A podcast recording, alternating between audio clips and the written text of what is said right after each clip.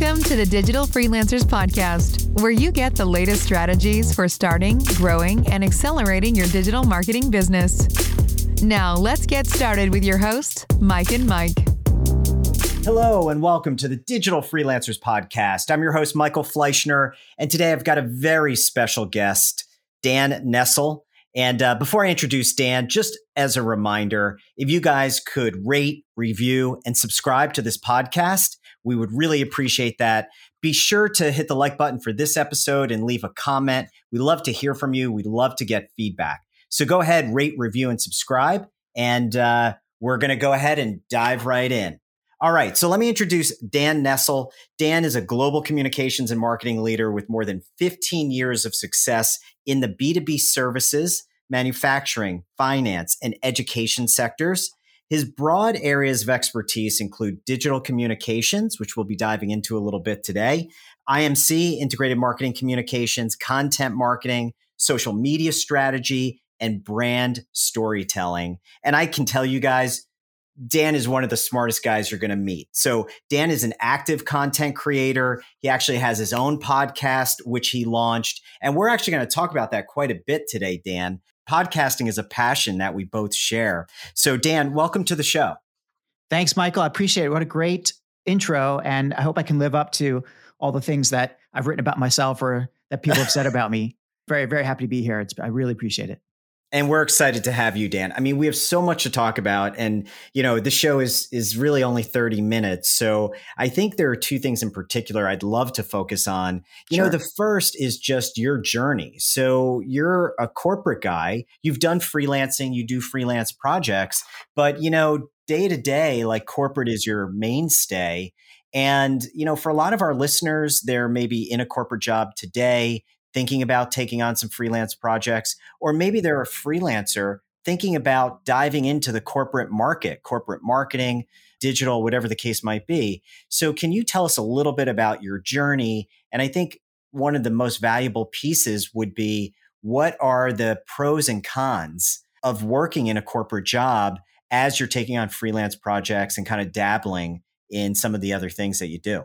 Well, there's a lot to unpack there, Michael. Thanks for asking, by the way. And um, I'm more than happy to talk about that that journey if if people will bear with me for a second.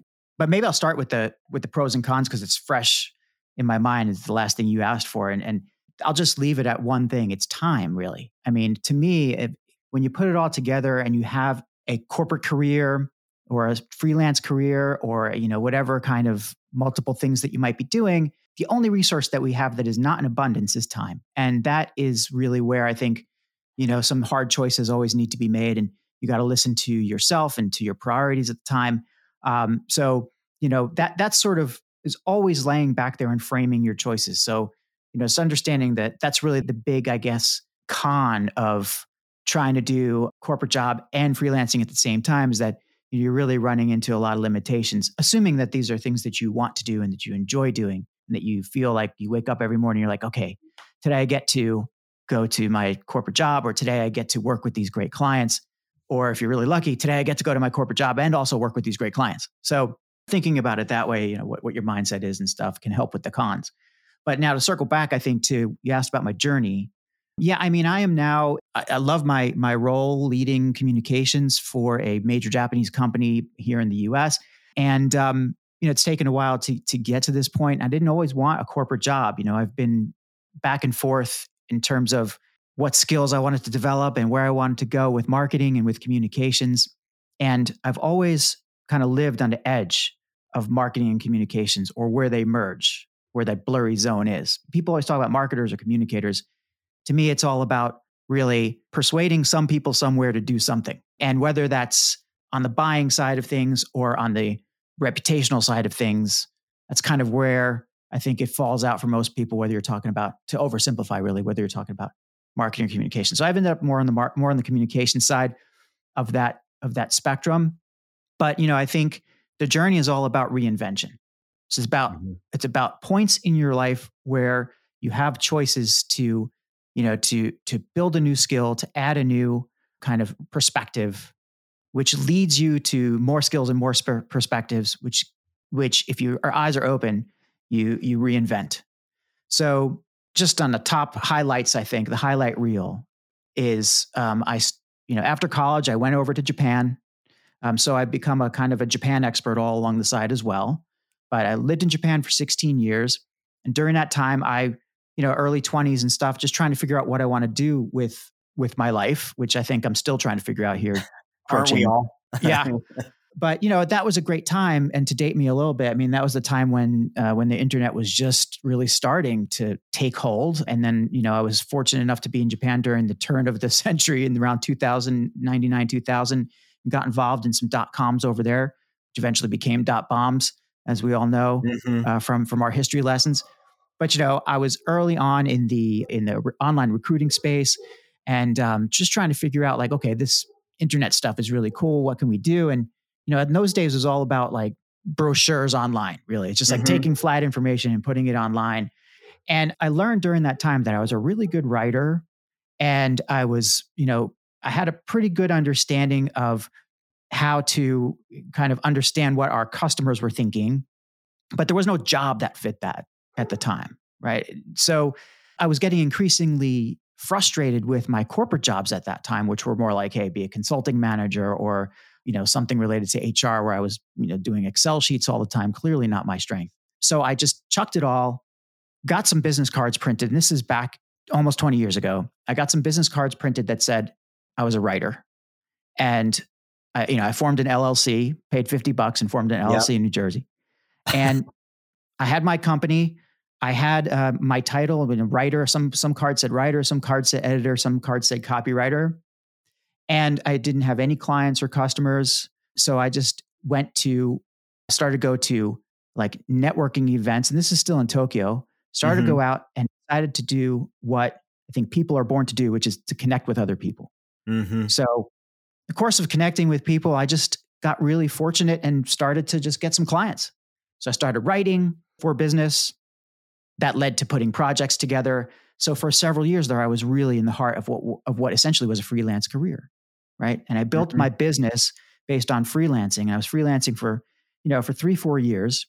And then what happens is you have these clients who are paying more than other clients, or you have big opportunities. And, you know, same time you're you're growing a family or whatever. So priorities start to change. One of my clients said, Why don't you come on full time? And that's what happened. So I started to go the corporate route. Mm-hmm. And they're the ones that told me we want you to be your, our marketing PR manager. I didn't realize that that was what I was doing. I thought I was just like copywriting and yeah. helping people with their websites. But um, yeah, so I ended up being a, a marketing PR, a corporate marketing PR guy. And, you know, it was like 15 years ago. And it just sort of kept rolling from there. Went from one company to another, eventually left Japan, spent a little, little bit of time in Australia, which I'm always happy to talk about, but then mm-hmm. came back to States about 10 years ago. And even in that time, you know, I was in working for a couple different places, but you know eventually found my way into corporate comms and corporate marketing mostly on the content marketing side. Got really good with digital stuff. I got a grad degree in uh, digital marketing. Internet marketing was called at the time but mm-hmm. you know i built up a solid skill set made a lot more connections and um, you know i think that that ultimately landed me in another role at an agency which then and any freelancer who can get an agency role if so that's critical. Oh, float your boat. It does it does change the game for you. It gives you a marquee brand to hold on your back. Mm-hmm. Gives you the connections that then move you into you know potential future corporate roles or more freelancing if you like. Yeah. And you know that led me to one company to another, and you know I, am skimming over in the interest of of brevity, and also I don't want to bore everybody to death, but I eventually ended up uh, doing building a marketing and communications function for a big Japanese B2B company so much fun just from scratch, just educating the teams about what digital means, what digital marketing is, and how it applies to communications. And um, that just bloomed. And mm-hmm. I found a really kind of interesting niche for myself and worked with a global team on that. And, you know, I built what I had to build. And now I'm in a new role where I'm going to do something similar for a new company in a different, slightly different direction. But, mm-hmm. you know, that's what happens. You parlay that winning experience, there's a successful experience into the next thing. And that's where I'm now. Yeah. Yeah, wonderful. Great. Thank you for sharing that, Dan. And I think that's a message, a story that is helpful from a lot of different perspectives. There were two things in particular. One is when you start as a freelancer, that doesn't necessarily mean that you have to be a freelancer for the rest of your life. There Not are true. people who follow a similar journey to you, Dan, in the sense that they may start in the corporate market and then do some freelancing and then go back to the corporate market. Or maybe they start as a freelancer, go corporate and stay corporate. Or yep. they're in the corporate space and they do freelancing on the side.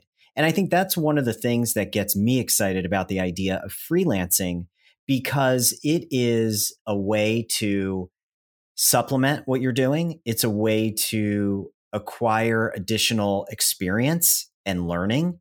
And it is what you make it. And I think you're evidence of that. I think, you know, the fact that you uh, were on the corporate side and then went to the agency side for a little bit and talked about that experience, that's incredibly valuable. I can't recommend that enough.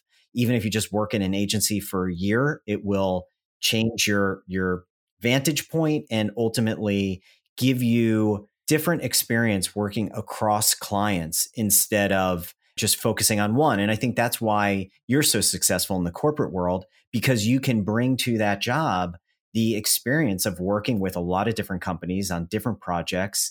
You know, even if they have the same aim in mind, they are all value add, so to speak. So I, I just think that's a great, great journey. Well, I appreciate that. And I, I do want to point out that as you go through this this journey, you know, and you you build your skills from company to company, you know, there's there's the other side of it, which is equally or more important, is those connections that you build at the same time, right? So the most valuable thing I got out of my agency experience and my, you know, my former colleagues may, may or may not agree with this one, but my the best thing that I take with me every single day is the connections I made. And this is also, you know, this is that whole don't burn bridges, don't burn mm-hmm. bridges lesson, you know, for anybody who is who is in a job. You should everybody should know that. But really making meaning, meaningful connections as a freelancer with your clients, with the other people you need to lean on because you're usually part of some other larger project or you're you know if you're solo you've got a lot on your shoulders so you you know you have to really make some great connections to get the information you need you know don't don't underestimate the power of those connections because that's that's probably what led me to every opportunity I've had since that time is this mm-hmm. connections I had at at um, at at the agency. Yeah, so yeah. important, and I think even more so in marketing and communications. You know, we yeah. are the connectors, and having access to people with different skills, different backgrounds, different resources can ultimately help you really advance your career and find find work you know, whether it's freelance oh, yeah. or full time.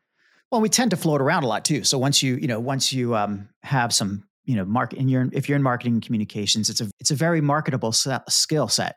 You know, mm-hmm. if you're if you sell, you know, if you're responsible for marketing CPG in one company, then you can do CPG pretty much anywhere. You just to learn the new product, and it's the same mm-hmm. thing on the B two B side. The interesting thing that I was I was just thinking about was that if you're, you know, if, if you're a, a also like trying to build a freelance experience or freelance business or a side hustle or whatever you're going to call it, right? Um, as a corporate person, you know, you, you are limited in time, but there's always, especially most, most companies today, are perfectly fine with you doing something on the side as long as there's no conflict mm-hmm. with your core business and with the clients that you're working with. That should go without saying. But the great thing about it is that you never ever need to worry about being unemployed. Really, mm-hmm. you know, mm-hmm. you always have that to go back on. And if you if you're a good writer or a good designer or you know you know how to code or whatever there's there are projects to be had. I mean you have to probably make some sacrifices here and there. It's not a, mm-hmm. it's never going to be a one for one um, transition but you know something happens to your day job that's fine. I know how to start something know i know how to go out and get some customers and do some writing. I know how yeah. to go out and do some consulting you know so that's something that you take with you no matter where you go and it's so important. And you know right now, and we were talking about this earlier, Michael, like I'm not doing any like necessarily any any aggressively doing any side hustles. I certainly do some do some consulting work here and there in terms of like helping people with create being creative is is something I'm working on. And we can, you know, we'll probably get to that a little bit later. But it's really my podcast that is like my side hustle. Yeah. You know, when you think about it. And even though that's not a job and it's certainly not an income generator for me, it is my, you know, it's it's really my creative passion it's it's my outlet. You know, I love spending my extra time outside of my outside of my job, you know, to meet great people, talk to great people, and then I can take what I learned from the podcast and bring it back into my role at work. So everybody wins. Mm-hmm. You know, it's a it's a wonderful thing. So Dan, how did you come upon podcasting? Like how how did that whole idea emerge? And did you jump in? Was it something that you were thinking about for a long time? What was your experience like? Yeah, man. I mean, that's that's the core story of the pandemic, isn't it? I mean, how did you come upon something that you know you never did before, but you wanted to do and you just felt a passion to do it? That's what happened, really. I, I do I do want to say that, you know, this last year has changed the way that certainly me, but many folks have ha- look at how to spend their time and thinking about all the creative pursuits that you've been sitting on or or thinking about. You know, I got I had I got to this point last year. I was like, well, if not now, when? Mm-hmm. Mm-hmm. And the reason, so so the reason I, I, I thought about podcasting is is really kind of it's been going back a couple of years. I had this idea of for doing a podcast because I I was too lazy to write, and I figured, okay, I, I I've always liked talking, so I figured, all right, you know, I'm going to do I'm going to do a podcast, and I'm going to have um, I did a lot of research into it. It's going to be on this topic, and I'm going to just sit down with these great people for a half hour, an hour, and talk about. In this case, I was thinking I'm going to talk about business in Japan. Mm. And then I thought, okay, where do I get the people for business in Japan? Of course, I have a lot of connections there. But then I started to think about it even more and even more. And eventually it started to, get, to feel pretty daunting. So I was like, you know what? I don't know if I want to do that one anymore. And let me think of a new topic. And I started thinking of a new topic. And what, what started to happen was I started to delay the start of my podcast because I couldn't decide on a topic. And I was letting that get in my way because I wanted to see find something that I was a quote unquote expert on. Mm-hmm. And I thought, okay, I don't have standing to talk about anything else. I have to find something I have standing to talk about. But you keep thinking that way and you're never going to find anything to talk about really because you're always going to find somebody who's a bigger expert than you. You're always going to find somebody who you think, you know, knows more about something than you do. Always. So you end up you end up like pausing and I guess a lot of people call that imposter syndrome, you know. So I was struggling with that for a good 2 years. And then I met this great coach, a guy named Cliff Ravenscraft. And I've spoken about him on my podcast, but I went to Social Media Marketing World last year, maybe the last conference ever on earth. I don't know. I mean, next year I'm hopeful, but went to SMMW last year. I met Cliff, and Cliff spent a couple hours with me. And basically, he just made me look at myself. He didn't make me do anything. He helped me look at myself and just figure out the only thing that was in my way was just me. Mm-hmm. And if I'm looking for a unique voice, if I'm looking for a specialty, well, there's nobody else that has a specialty in Dan Nestle, and there's nobody else that has a voice like mine. I mean, uh, physically for sure, but but I mean, literally that way. But who has my perspective? Nobody has the same perspective as I do, as you do, Michael, as anybody does. So he ended up saying, "So what's your excuse? Push the button. Just push the button." Oh, I like and it. And got to say, you know, it's when you run out of excuses, and, um, and you're just like in the middle of a pandemic. I just pushed the button and I, I had so much fun, such a relief. It felt like it felt like that moment in time when maybe this is a terrible metaphor, right? But you know how snakes and reptiles, you know, grow? They have to grow when their skin literally gets too small for them. Mm-hmm. And they struggle and they have go through all this discomfort until that skin cracks and they molt the skin just kind of have to rub up against rocks and they get that skin off them and then they can grow until mm. the next time that they have to like that they get constricted yeah because that skin doesn't grow i felt like that i felt like there was that skin around me that just would not that was imprisoning me and then as soon as i started as soon as i hit that button i felt those cracks right and i just felt comfortable enough to wriggle out of that you know skin that was holding me back and voila a new snake like I said, it was not it's not the best metaphor, but but that's kind of the way it went, and that's why yeah. I got into podcasting. And here I am, a year, almost a year later, and I'm just yeah. It. And, yeah. how long did it take you once you kind of stood that up? Right, once you just got started. I, I like, I love this this idea of just pushing the button. Yeah. You know, once you hit that button, did it take long for you to kind of get into a groove, or did you feel like it was kind of a natural thing for you? No, I felt it felt pretty natural. It felt pretty right. And you know, part of it was was I was mentally getting ready for it for two years. Mm. Um, and also, I'm I'm kind of a gearhead, so I I bought decent microphones, and you know, I had stuff I didn't need at all, by the way. But um, the great thing about about the podcast and what I, what I what I learned about myself in the process is an incredible creative outlet. Right, that's why it felt great because I was able to create. And anybody I think who is looking to be a creator, a content creator, even a you know a digital freelancer of any kind, thinking about creating your own content to to boost your own credibility, but also that you can then atomize and use in any number of ways across different channels. I mean, if you're going to get down to the marketing side of it and the business side yeah. of it, podcasting is an excellent choice because it's a very low barrier to entry. You know, it didn't cost hardly anything to get going, except for whatever you're paying for your microphones. And there's all there's a whole range for that. Mm-hmm. You can get away with 30 bucks and sound great.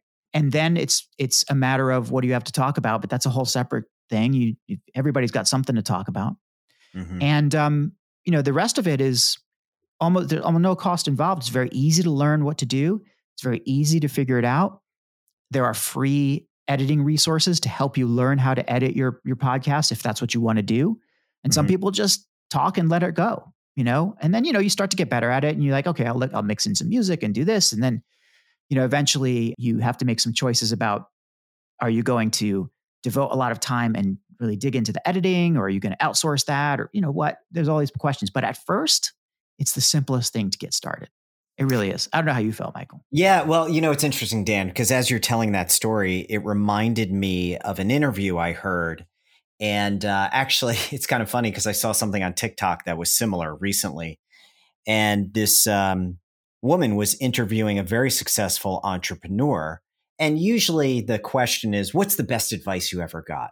And this particular interview to me was so interesting because the interviewer said to the entrepreneur, What's the worst advice you've ever gotten?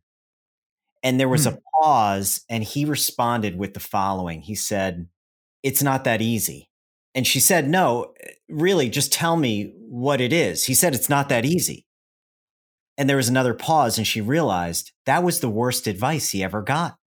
People telling him through his entire childhood and his early years as an entrepreneur, it's not that easy, it's complicated, it's hard, you got to put in the time, you have to have the experience, you need to get investment. You, when in actuality, all of that was mental. Yeah. At the end of the day, it was easy for him. He built a piece of software and he set it loose on the world. He pushed the button and he became incredibly successful.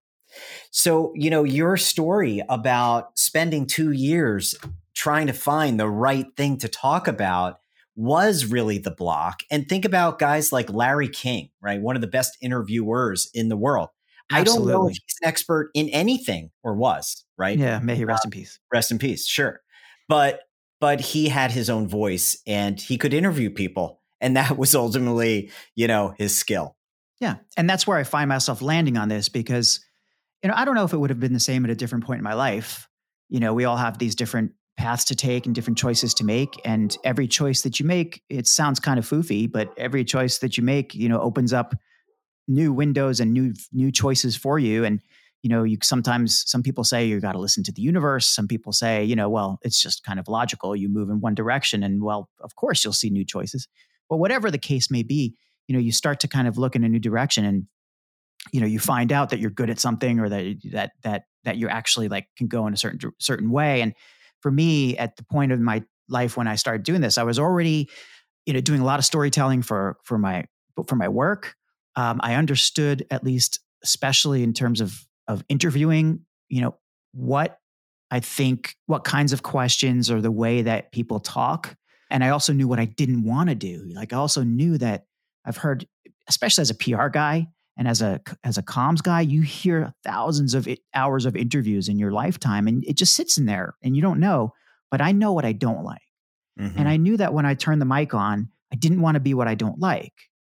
Like I didn't want to be like a checklist interview. And by the way, people who do checklist interviews, great. It may mm-hmm. work for you, but that's not my style. I, I like to have a much more free flowing conversation, as you might uh, might have guessed by now. But you know, like how could I do that? How could I kind of facilitate that? And you know, I learned that that's kind of a good, it's a good thing. It's a thing that I do well. I'd love to get to the point where I can say it's a superpower. You know, maybe get that ten thousand Gladwellian hours in. But sure, but I, I love it. Yeah, yeah, and I, you know, look, that's a really good point. I think knowing what you want is all about knowing what you don't want and being able to discern between those things that feel good and those things that don't you know things that come naturally and are easy versus things that are a struggle and oftentimes people want to push through struggle and that's fine that's that's a great choice my life is short I want to do things that are easy, feel good, you know, get me in flow, come naturally. And I think, you know, listening to your podcast, that's something you do extremely well.